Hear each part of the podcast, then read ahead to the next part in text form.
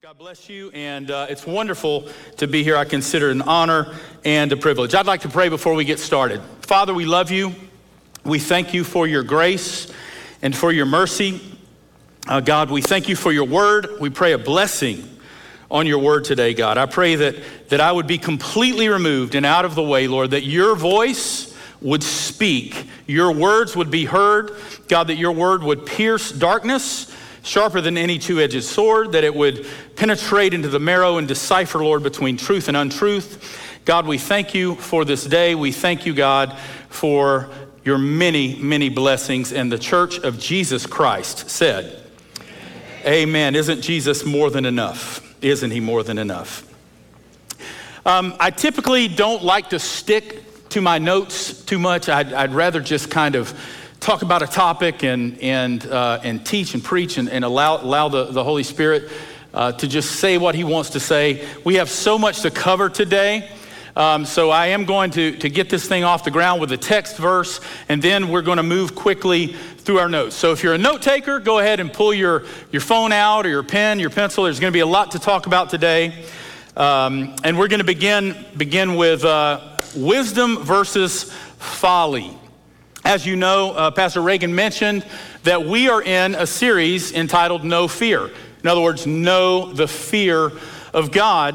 And so the fear of the Lord is the beginning of, wit- of wisdom. The fear of the Lord is the beginning of wisdom, and the knowledge of the Holy One is insight. Does anyone want wisdom, knowledge, and insight this morning?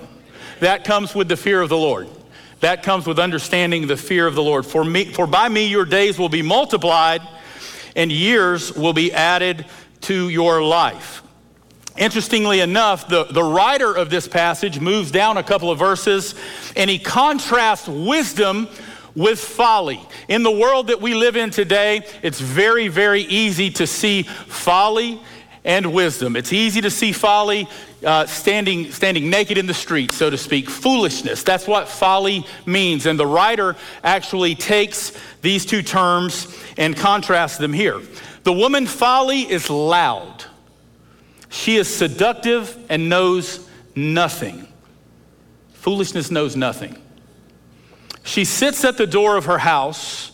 She takes a seat on the highest places of the town calling to those who pass by who are going straight on their way.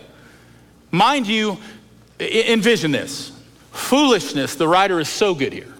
Foolishness sitting, and she's trying to pick off who? Those who are going straight on their way. And she's yelling at the top, at the top of her voice. She's loud, she's boisterous. Foolishness and deception are everywhere, and they're attempting to take us off track every moment of every day. Those who are going straight and on their way. How about this? Passive aggressive. Whoever is simple, let him turn in here. Whoever is simple. In other words, God's saying we don't, we don't need to be so simple that we're fooled. We need doctrine, we need understanding, we need the fear of the Lord. And to him who lacks sense, another passive aggressive shot. Actually, it's aggressive, to be honest with you. To him who lacks sense, she says, stolen water is sweet and bread eaten in secret is pleasant, but he does not know that the dead are there and that her guests are in the depths of Sheol, which in ancient times was a place for people uh, when they died. It was, it was a, an imaginary spot. So you've got wisdom, which we all desire to have. You've got folly that opposes that. And the Hebrew word for wisdom today, and the definition is chakma. Just to wake everybody up, everybody say chakma. Chakma, there you go. You guys got it. First shot. We want to be a person of reason, right? We want to be people of intelligence. When we talk about wisdom, we want to be people of understanding. You know the proverb, and all of you, all of you are getting, get understanding. We want to be people of prudence, of comprehension, not just information, but comprehending it and digesting it. Insight in knowledge. This is, these are the things that we want to be when we grow up. And I've heard it said that wisdom is knowing when to apply knowledge. How many of you know that it's not just the information and the knowledge? A lot of times it's knowing when to use it. Those of you who've been married for a while understand that perfectly, right? 31 years in says, I don't walk into the door and say, um, When are you going to make dinner? That's folly. That, is, that has not worked. I've never tried that, to be honest with you. I know what would happen. What are we going to do for dinner, right? That's wisdom. That's wisdom. That's more along the, more along the lines of where we, where we need to be. And wisdom is clearly a spiritual component. It has a spiritual component. And the Bible tells us that the fear of God leads us to wisdom. In other words, we can't really have true wisdom without a clear understanding of the fear of the Lord. So let's talk about folly and foolishness for a minute. Wow, right? Foolishness, the root of it really is deception. The enemy, the enemy does not have creative power. He does not, Satan does not have, he can't create things. God is the creator. But what he can do is he can deceive you. He uses deception, he uses lies. He comes on the scene, sits on your shoulder, tells you you're not good enough, tells you you'll never make it, tells you all those church people that said all those things about you that time. Anybody got church hurt? Everybody in here has probably been hurt by, by a Christian before. That doesn't matter. What God says about you is what matters. A third of the angels, here you go. A third of the angels, this is how powerful his deception is. In the presence of Almighty God, a third of the created beings decided that they were going to leave the splendor of heaven. That's powerful. That's powerful. And that is one of the reasons that we have to have sound doctrine, the fear of the Lord, and we have to understand clearly who God is so that we don't fall for deception. The fear of the Lord is our first safeguard against falling into deception. All right, let's do a quick wisdom versus folly quiz. You guys in? All right, here we go. Here we go. Um, when I, I'm going to give you the concept, and you tell me whether it's wisdom or folly. Okay, pretty simple game. Simple game. Um, look both ways at a four-way stop. Wisdom. That was weak, but it is wise. If you raise five kids, that's one of the first things you tell them when you give them the keys. Look both ways. When it turns green, don't just floor it. Wisdom. All right, let's try another one. Check your bag at Chick fil A in the drive through before you leave for your sauces. Wisdom. You get home with some waffle fries and nothing to dip them in, it's apocalyptic. My kids, I, have done that before and I, I, can deal with it. I'll just get some ketchup out of the refrigerator. Boy, you come home without their sauce, whew, you would think, hmm. All right, let's try another one. Reagan helping Joy with dinner. If you, were, if you were here last week, you understand that. Let's try another one. Fellas, not bringing home flowers for your wife. Folly. That lady right there said, Folly. Folly. All right, one more, one more. Here we go. Spending too much time on your phone when your loved ones are with you. That's folly. That's foolishness. We only have so much time, right? I'm guilty, by the way. I'm guilty. That, that thing, so much information flows through it, so much data. We get so much information. I, I just encourage you to challenge yourself to put that thing down. Challenge to embrace the moment and be present in the moment. We always want to fall on the side of wisdom. And as it relates to wisdom, nothing is more important than sound doctrine. Uh, I assume that, uh, that most of you here, we're going to settle into to a spot here for just a few moments. We're going to talk about Israel. I assume that most of you have uh, been watching the news at this moment uh, while we are here enjoying uh, this beautiful building and uh, mints and coffee. Uh, the fighter jets are, are buzzing the tops of buildings in, uh, in the nation of Israel. There are tanks rolling. There are soldiers in harm's way. There are hostages, over 200 hostages, men, women, children, survivors of the Holocaust in their 90s. There are people hurting all over the world, and specifically in the nation of Israel at this moment. And I want to talk about Israel and Israel being a marker for the end times and what God says about this. Now, I want to stop right here and explain that I am not an eschatologist. I am not a doc- I do not have a doctorate in uh, eschatology or the study of the end times. I've read my Bible and I've walked with the Lord for many years. So I understand at some level uh, what is happening over there, at least what God has, has allowed us to know. No man knows the time or the place. Don't fall for that. If anybody tells you that they've got the date and the week and the month, unfollow.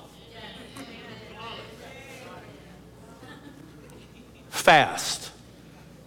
Unfollow. Block. Don't let them send you any ads after you unfollow them. The main reason that God encourages us to study prophecy is to lay a foundation for holy living. Holiness is not a bad word, church. It's not. God's holy. He said, You, got to be holy. I'm holy. So we have to strive for holiness, to understand and fear God. We need to have our lives cleaned up and ready when the trumpet sounds. Can I get an amen? We want to live as if Christ is coming back in the next 10 minutes, but plan as if he's not coming for another thousand years. And nothing produces wisdom more than sound doctrine. I'm going to talk about the doctrine of imminence this morning or the study of the imminent return of Christ. There are no prophecies, zero prophecies left to be fulfilled before the rapture takes place. That's good news for you the church. For me, we are the church. We're the bride, and he's coming for us. So there are zero. Now, I say that to say this getting too far out in left field on all of the details and allowing all of your focus to be poured into uh, how many heads the dragon has. That's okay. If you want to study that, study that. Don't get hung up on that and miss the point. The point is this that as these these events unfold in Israel, what that means to us, because we're not going to be here if you have a pre tribulation view of things. We're not going to be here when a, a, large majority of Revelation happens. We're not going to be here. So, what's so important that, that, that you understand here is when we talk about uh, uh about imminence and about Israel and about being a marker for the end times is that what is happening in Israel is actually moving the bar closer to the rapture of the church. When you see Israel begin to flare up, Jesus said it 2,000 years ago. Look up, your redemption draws nigh. That's right. That's right. That's what he said. So, in the book of Titus, Paul is writing to Titus and instructing him about doctrine. He said, But as for you, and I want to say my son, I feel like he was just his little disciple, Titus. But as for you, proclaim the things that are fitting for sound doctrine. And I would just like to say this and, and begin with this, with this statement Israel is God's covenant land, and the Jews are God's covenant people. If we serve God, we have to understand that his people and his land are special to him, and he has a covenant with them. Now, I would like to also make a point. The nation of Israel, by and large, is a secular society. They have not, by and large, accepted the Messiah. And so, if you ask me the question today, Pastor, would the people of Israel, should the rapture happen today, a non believing Jew, would they go to heaven? My answer would be no. Because Jesus said, I am the way, I am the way, I am the truth, and I am the life, and the only way to get to my Father is through me. It's basic, but it's truth. It's absolute truth, and we have to. Israel is, is, God is no respecter of persons when it comes to this book. He's not. So I just want to be, be super, super, super duper clear with that. That being said, Foolishness and folly would be the equivalent of not knowing God's heart for his people. Would you agree with that? So we study this today. We study and we begin to peel back the word. On May the 14th, 1948, a miracle, an incredible miracle, occurred in this earth. From 70 AD, when Israel was destroyed and ram- ransacked into ruins and the people of God were scattered, from 70 AD to 1948, the Jewish people were scattered all over the world. And prophecy after prophecy after prophecy from major minor prophets, 2,500 years of prophesying, said that one day that my people, God's people, would be regathered. And on 19, in 1948, in the month of May, in one day, on the heels of the Holocaust that persecuted six million Jews, the nation of Israel, in one day, in one session in the United Nations, completely became uh, its own country again, its own institution again, and God put his country and his land back on the map. And that's a marker, that is a marker for what is happening in this earth and in this world today. You guys pray for me. This is a tough topic to discuss. It's tough. I pray that this word speaks loudly and clearly today. I'm also thankful that the United States of America was the first country to sign for the adoption of Israel to have their land.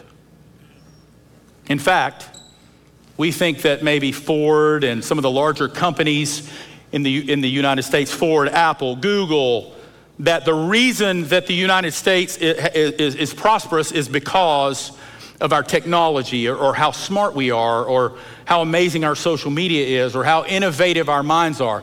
Um, a lot of scholars believe who, who, have studied who have studied this if you'll do the if you'll do the, the, the homework they believe and i do as well that the united states has been blessed because the united states has blessed israel we have protected God's people and God's land. We have been an ally for them. And, and quite frankly, as, as we see the news unfolding, uh, I'm thankful and I'm grateful that our government is responding with, uh, with, with sound, sound support for the nation of Israel in a time that is, that is extraordinarily, um, extraordinarily tough for them.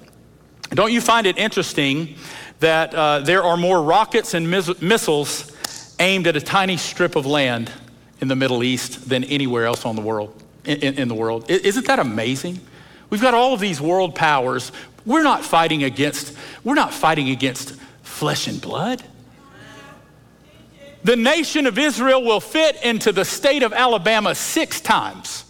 Come on, somebody. And, and there are thousands of rockets aimed at this little strip of dirt. It's because God said it was going to be that way. That's why it said it. That, that, that's why it, it, it's working out that way because God said that these things were going to happen. Ephesians 6 10 through 12. Paul says, finally be strong in the Lord and in the strength of his might. Put on the whole armor of God, not the partial armor. We're going to need every bit of it.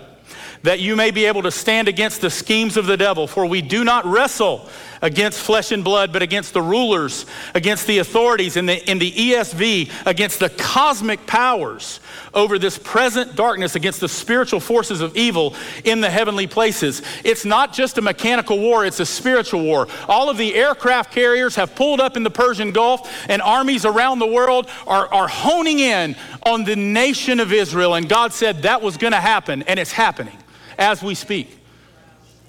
Stay awake be awake, be aware, be aware. We're not fighting, and the people uh, uh, of Israel are not fighting against the aircraft carriers and the planes. They're fighting against the principalities and the powers of darkness that control those apparatuses. It's easy to see that in, I mean, in the job, in, our office. Anybody ever had a difficult coworker to deal with? This isn't in my notes, by the way. you have that one person that just, ugh, it, let's look here. The faster that you can, can, can sink into the wisdom side of things and, and, and shed that foolishness and understand that that person is hurt and broken and that there might be a spirit in there that's pulling the strings that doesn't like your spirit. Wisdom versus folly. The fear of the Lord is the beginning of wisdom. This is nothing new. This war is nothing new. There have been 70 million Christians martyred since the time of Christ. I can't even begin to wrap my arms around that number. The voice of the martyrs and, and reputable um, associations that follow and track those things. I'm thankful that one day, when the trumpet sounds, the dead in Christ rise first, we're going to get to reconnect with some of our brothers and sisters who have gone before us, the missionaries in the jungle, in the bush, the brothers and sisters in the Middle East. Can you imagine how many Palestinian Christians in the last 10, 20, 30 years have been martyred for their faith in the Middle East? Can you imagine? You remember when ISIS came on the scene and they were executing Christians on video? Do you guys remember that? How quickly our, our, our minds fade away. It's such a spiritual battle. Abraham, Sarah, Hagar, Ishmael, Isaac. I'm not going to take you all the way back, but in Genesis 12, God said to Abraham, Look, I'm going to take you and I'm going to bless you and I'm going to make a great nation out of you. And this is where wisdom and folly comes in. Remember Abraham and Sarah? God said, I'm going to give you a son. Let's just connect the dots here. I'm going to give you a son. They got impatient. Sarah said, Hey, Abraham, sleep with my maidservant Hagar. They had a child. The name of that child was Ishmael. That was not the son of promise. That was not the son that, that God promised them. And through, uh, through persevering, God said, I told you I was going to give you a son, gave him Isaac. And to this day, Isaac is the father of Israel. Basically, Abraham's the father of Israel, but it is, um, is, is a piece that goes in the direction uh, of Israel. And to this day, Ishmael is the father of Islam. You see how that works? And they have fought, and until God ties the whole thing up and puts a bow on it and says, I'm finished, my word is complete, they will fight. They will fight. It's biblical that they will. I was uh, playing golf last week um, at, a, at a, a, a, course that was much nicer than my ability to play golf. For, for all you golfers, you understand. And I love being in, in these charity tournaments because you get a, a captive audience with four or five people that you don't know. Like there's three or four or five people, the caddy and the rest of your group. And you're with them for like four or five hours. And so, you know, a few holes in, you kind of start to start to witness a little bit, get to know them, earn the right to be heard, and start to say a few things. And, and uh, we were on one of the greens about three or four, three or four holes in. I said, have you guys been watching what's going on in Israel? just trying to get a, some feedback. A couple of them said, Yeah, yeah, man, woo, brutal. Like, yeah, can you believe that? And, and, and, and, you know, all of them, you know, kind of, they, they slung an ear my way, but that was about it. I said, Can you believe, can you believe that we're really could, could be living in the end times? And, and again, a couple of them were like pondering. And literally, as I said that, two of the guys looked at their putt and said, Do You think that's going to break right? or left? That happened. We can't be asleep at the wheel, church. We have to understand what this book says about us, the church the rapture of the church. Let's talk about it. In 1 Thessalonians, Paul says, according to the Lord's word, we tell you that we who are still alive, who are left until the coming of the Lord, will certainly not precede those who have fallen asleep. So those who are dead in Christ, we're not going to go before them. He's, he's, he's, he's mapping this out uh, for the church of Thessalonica. For the Lord himself will come down from heaven with a loud command with the voice of the archangel and the trumpet call of God. And the dead in Christ will rise first. After that, we who are still alive and are left will be caught up together with them in the clouds to meet the Lord in the air. And so we will be with the Lord forever. Therefore, encourage one another with these words. I am here to encourage you with these words today. You don't have to worry about this guy standing in the pulpit and saying it hasn't happened for 2,000 years, so I don't, have to, I, I don't happen to think it's happening for another 2,000. That is incorrect. The markers are in place, and I am looking to the sky, and I believe that literally at any moment we could be out of here. We could hear a trumpet. We could hear a trumpet. And we could hear the archangel of the Lord saying, It's time. It is time. Let's go. There's going to be a reunion in the air. I think about the number of, of funerals that I've done, Reagan, the number of people, the faces that, that I see that, that, that, that we have buried, and the dead in Christ. and they're no longer going to be buried. They're coming out of the grave, and we're going to see them come first, and we're going to be standing around like, What was that noise? And who are these people? What is going on? And it's going to take you just a minute, and I believe that your spirit will immediately, immediately sync up with what's happening in the moment. There's going to be a reunion in the air, in the air with our loved ones, with the dead in Christ who have gone before us. We're going to see them again, and then we will meet Jesus face to face. Paul said, Encourage my people with these words. 2,000 years ago, he said it. The disciples didn't see the return. We might. In fact, I'll just tell you I believe, I believe in my lifetime, without a doubt, that it could happen. Without a doubt. Why would you think otherwise when there's zero prophecy left to be fulfilled? Ask yourself that question. Then there will be an apostasy, a great turning away from truth. That's what an apostasy is. Have we seen in our nation, in this world, a great turning away from truth? Somebody testify that we have seen a great, a great turning away from this book. The people of this country, and quite frankly, some churches, have turned a deaf ear on the Word of God. And when the church is raptured, the rise of the Antichrist will, will, will happen because 100% of, of Christians are going to instantly be gone and chaos is going to ensue. The tribulation is seven years, it will begin at that point. Let's look at the obvious real quick. The Antichrist will control the world with money.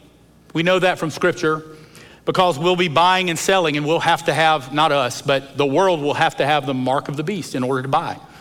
So, how many of you are aware that we're in the first generation of people who can go to any continent and take that credit card out of your, out of your, uh, your pocket and you can put that credit card on, on, a, on one of those uh, machines and you can press it, and that machine will read that chip and in less than a second approve a purchase for you in Turkey, in Canada, in probably in Antarctica through a satellite. These things, the internet, the artificial intelligence, all of this is in play. We are the first generation. You say, well, how come it hasn't happened? We're the first generation to see the network that's been built out. Knowledge is increasing. Now, every 13 days, it doubles because these server rooms uh, uh, of data are just, just compounding information. I'm skipping down to, to verse 7. For the secret power of lawlessness is already at work, but the one who now holds it back will continue to do so until he is taken out of the way. The Holy Spirit is holding things back. When the church is raptured and the Holy Spirit moves away, the tribulation begins, the Antichrist uh, is revealed, we will be gone, but the wheels begin to turn in motion. There is extensive travel, that is also prophetic. We've gone from a Model T in 1908 to international air travel and now space travel. I saw a Google car with nobody driving it pulling out of uh, California Dreaming this week. Anybody else seen that car driving around? Pulled out into five lanes of traffic. Crazy. The tribulation is seven years total, the year three and a half there will be an event called the Abomination of Desolation where the Antichrist is in the rebuilt temple of God in Jerusalem and makes a sacrifice that is an absolute abomination to God. And that abomination, the action on that abomination, per Daniel 9:27, will bring complete calamity. And scripture tells us that the next three and a half years will be the worst three and a half years that this world could ever see, think, or imagine. That is what is that is what is coming. That's what the prophets are foretold. And then finally, before we move into our closing, the Battle of Gog and Magog. Five years ago or so, I preached an end time message on Gog Magog, which is outlined in the, uh, in, in the, the book of Ezekiel in chapters 38 and 39. And at the time, I couldn't pinpoint from a teaching standpoint, I couldn't reason out and, and, connect all of the dots how a region of Gog Magog would attack and, and, and directly attack the nation of Israel. I couldn't. That was, that was the one kind of missing link. And in that battle, the nation of Persia, which is modern day Iran, also will attack the nation of Israel. And Gog Magog is in the geographical location, the bear to the north, if you, if you do, your, do your study, of modern day Russia. In 2,500 years of existence on this earth, modern day Russia has never had an alliance with Persia. Until now. Until now. Iran is supplying drones and other war, um, war apparatus for the Ukraine war, and they have become very, very close allies. And God says, I will put a hook in the mouth of that. Uh, of that country, that leader, and like a, like a uh, in old times, they would take a hook and they would move their animals around because wherever that hook goes, if you had a hook in your mouth, you'd go there too. And he said, I'll put a hook in the mouth and I will pull them down to fight against my people, and I will utterly destroy them. God is in control. They're not really going to, what he's saying there is, they're not really going to want to come fight against Israel, but they're going to be drug into it. Can you see that kind of, just kind of laid out? Can, can, can you see that? What does the bride of Jesus look like, i.e., what do we look like? Let's talk about it. One of the more um, awesome uh, things in any of my sermon prep that, that, uh, that I've ever experienced landed here. And I believe for, for that reason, I really believe that God has a word for you and for this church today because I saw it unfold as I was preparing. In Matthew chapter 24, Jesus is describing the end times to his disciples. In Matthew 25, Jesus goes to tell us that half of the churches are not going to make the cut in the rapture. Yes, that's a big uh oh. That's trouble. Remember, there were no, no verses or chapters in Scripture at the time Jesus was talking. So he rolls out of verse out of uh, Matthew 24 to 25. And we pick up at the parable of the 10 virgins. I want you to pay very close attention. I did not plan this in, in, uh, in, in my preparation. At the time, the kingdom of heaven will be like 10 virgins who took their lamps and went out to meet the bridegroom. 10 churches. Five of them were what? Filled with folly. And five were filled with wisdom. The foolish ones took their lamps, but did not take any oil with them. The lamp throughout Scripture, as you know, is symbolic. It's a lamp unto my feet, a light unto my path, right? The lamps weren't ready. The lamps had been altered. The lamps had been adulterated. The word had not been cared for. We're not going to lean left or lean right. We're leaning on this. And we will call sin sin. I love Pastor Reagan. I love the fact that he stands up here. He, he's an amazing Bible teacher. He's an amazing Bible teacher every single week.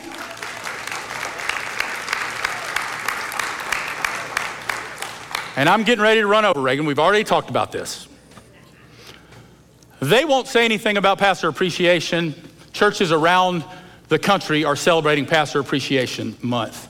They won't do it because, because they're both all about Jesus, but I just happened to get a microphone turned on today, and it's attached to my hip and stuck to my face. And I think it would be a great time to tell our pastors how wonderful they are and how much we appreciate them.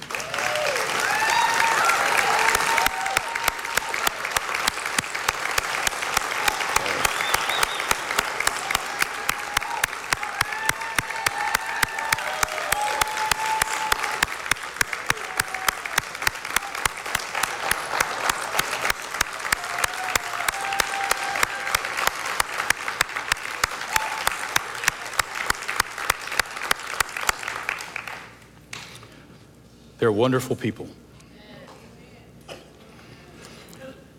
The wise ones, however, took oil in jars along with their lamps. They were prepared. The wise were prepared, the wise churches. The bridegroom was a long time in coming, and they all became drowsy and fell asleep. At midnight, the cry rang out, Here's the bridegroom! Come out to meet him! Then all the virgins woke up and trimmed their lamps. One problem the foolish one said to the wise, Hey, I'm gonna need some oil.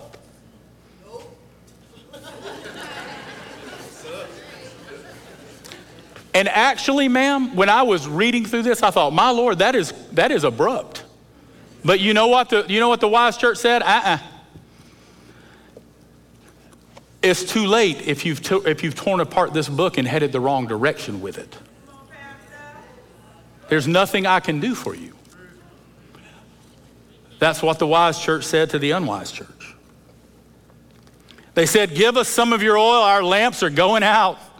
No, they replied. There must there may not be enough for both us and you. Notice notice the church that knew the word was not going to they weren't going to run out of oil.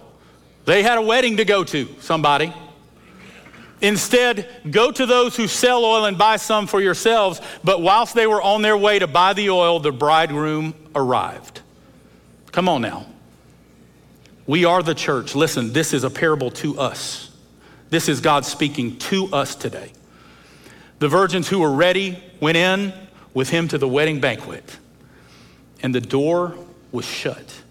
Later, the others also came. Lord, Lord, they said, open the door for us. Let us in. But he, replied, Truly I tell you, I do not know you. I don't know you. Therefore, keep watch, because you do not know the day or the hour. What kind of church are we going to be? What kind of church are we? Because we make up the church. Are we, are we founded in our doctrine? Do we know the truth of this word? Do we know it without a shadow of a doubt, with unwavering confidence? Do we know? Because Jesus himself said, only half are coming. And if you look even across our city in the CSRA today, you can see very quickly there are churches disaffiliating themselves with movements. Large churches who have been staples in this, in this city for many, many years. And they're saying, no, no, no, no, that's an, that, that is an abomination. I am out. We are out. We have to protect this word. We have to protect it. And I'm thankful that the fear of the Lord brings conviction. If you get to a place, friend, where you're not convicted, I worry about you. I worry about you because that phone that I was talking about a minute ago, we can be sitting and I'm, I'm looking at our fantasy football team. I'm an, an addict. I'm an addict. The fantasy football. All my friends want me to play. Forgive me. And ads and information from the enemy that is a direct assault on our walk with Jesus fill our screens. I'm thankful for the conviction of the Holy Spirit that says, ah, ah, ah, put that thing down. I'm thankful. I'm far from perfect. But I am thankful for the conviction of the Holy Spirit to put guardrails up in my life so that I don't put it completely in the ditch. Hallelujah. And finally, the ultimate goal is to be so familiar with truth that we can separate the true from the untrue. Aren't we thankful that we have a Savior today? A reverent, healthy fear of the Lord brings hope, it should build our faith, and inspire us as believers to live holy lives in the fear of God. What kind of church are we going to be? Are we going to be ready with the oil and the wicks trimmed? Are we? It's a question. I believe that this day was orchestrated from the beginning of time. And I want to give you an opportunity. Pastor Reagan and Joy, one of the things that when, when we moved here, one of the things that I loved was that the church would respond. You saw how many churches are dead. This church is alive. Look, why couldn't this be a hub of the next revival? Why could it? Who says no? I would like you, at this point in time, I would love to fill these altars and to pray for the nation of Israel because God said to do it. I would love to pray for those who are in need, who need healing spiritually, emotionally, mentally, physically. I'm gonna ask you to respond on the count of three. One, two, three. Let's just do it. Let's just do it. Let's pray. Don't be ashamed. He's coming for a church without spot or wrinkle. Let's be repented. Let's repent if there is a need for repentance. On a beautiful day where we take communion, we acknowledge the blood and the body of Jesus. I've failed so many times, but the mercy and the grace of Jesus are so extravagant. They're so extravagant and all reaching. And whatever your situation is today, would you just hear this? God is exceedingly and abundantly able to do more than you can ever even think or imagine in that moment. So let's pray together. Let's pray together. Let's pray for Israel. Lord, we come to you right now. We ask you first for the soul of Israel. God, that the people in that nation would come to know you and accept you as the Christ, accept you as the Messiah. The Messianic Jews and the, the Christians who are there, Lord, today, I pray that you would resource them and that in this moment, in this time, Lord, that they would be used to reach your people. God, we just lift them up and we pray during this time of war, God, that they would be strengthened, that they would have all of the tools that they need. We pray for the nation of Israel, for the peace of Israel, and ultimately for the salvation of Israel. That you would protect the women and the children, the elderly, Lord.